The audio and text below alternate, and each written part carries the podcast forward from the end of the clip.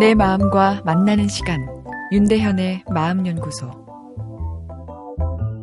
몸과 마음의 상호작용을 연구하는 분야를 정신신체의학이라 부릅니다. 이 분야의 권위자인 하버드대 교수를 초청했을 때 들었던 연구 결과가 재밌는데요. 너무 불쌍하지만 실험을 위해 하얀 생쥐들의 등에 화상을 입혔습니다. 그리고 세 가지 다른 환경에서 관찰했는데요. 첫 번째 환경은 친구들을 함께 다른 동료들과 함께 키웠고요. 두 번째는 외롭게 혼자 있게 하였습니다.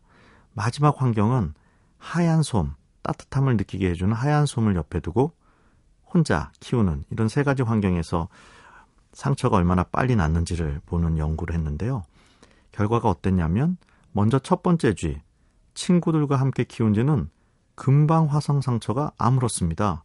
거기에 비해 혼자 외롭게 키운 쥐는 상처가 아예 아물지 않았고요. 그런데 따뜻한 느낌의 솜을 넣어둔 환경 속의 쥐는 혼자 외롭게 키워졌음에도 불구하고 상처가 상당히 치유되었습니다. 아니, 솜에 어떤 치료적 효과가 있었던 것일까요? 감기 걸렸을 때 키스하면 옮을까요? 이런 다소 황당한 질문을 방송에서 받아본 적이 있는데요. 다른 전문가들의 의견들이 다양했습니다.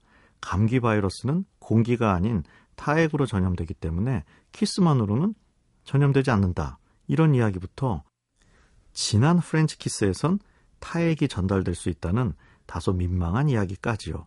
여러분 생각은 어떠신지요? 저는 정신신체의학적 관점에서 농담 섞인 답변을 했는데요. 사랑하는 연인의 키스는 면역 시스템의 기능을 향상시켜 병을 예방케 한다. 이렇게 이야기하니 주위에서 키스가 그렇게 좋냐는 표정들을 짓더군요. 앞의 연구로 다시 돌아가 볼까요? 연구자가 치료를 매개 하는 원인이 무언가를 알기 위해 항 스트레스 호르몬인 옥시토신의 혈액 농도를 측정해 보았습니다. 친구들과 함께 키워진 쥐들에선 옥시토신의 농도가 쑥 올라간 반면 혼자 외롭게 키운 쥐에선 옥시토신의 증가가 없었습니다. 흥미로운 것은 따뜻한 느낌을 주는 솜과 함께 키운 쥐에서도 어느 정도 옥시토신의 농도가 올라간 것이죠. 옥시토신은 사람과 따뜻하게 공감할 때 나를 연민케 하고 스트레스 긴장을 이완시킵니다.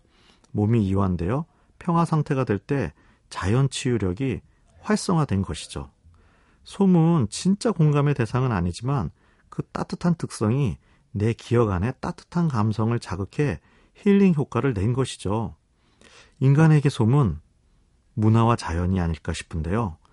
병을 만들 수 있는 위험 요소를 차단하는 것도 몸 건강을 위해 중요하지만 내 자연 치유력을 활성화하는 따뜻한 사람, 포근한 자연과 문화와의 만남이 마음 건강, 몸 건강에 더 중요하지 않을까 싶습니다.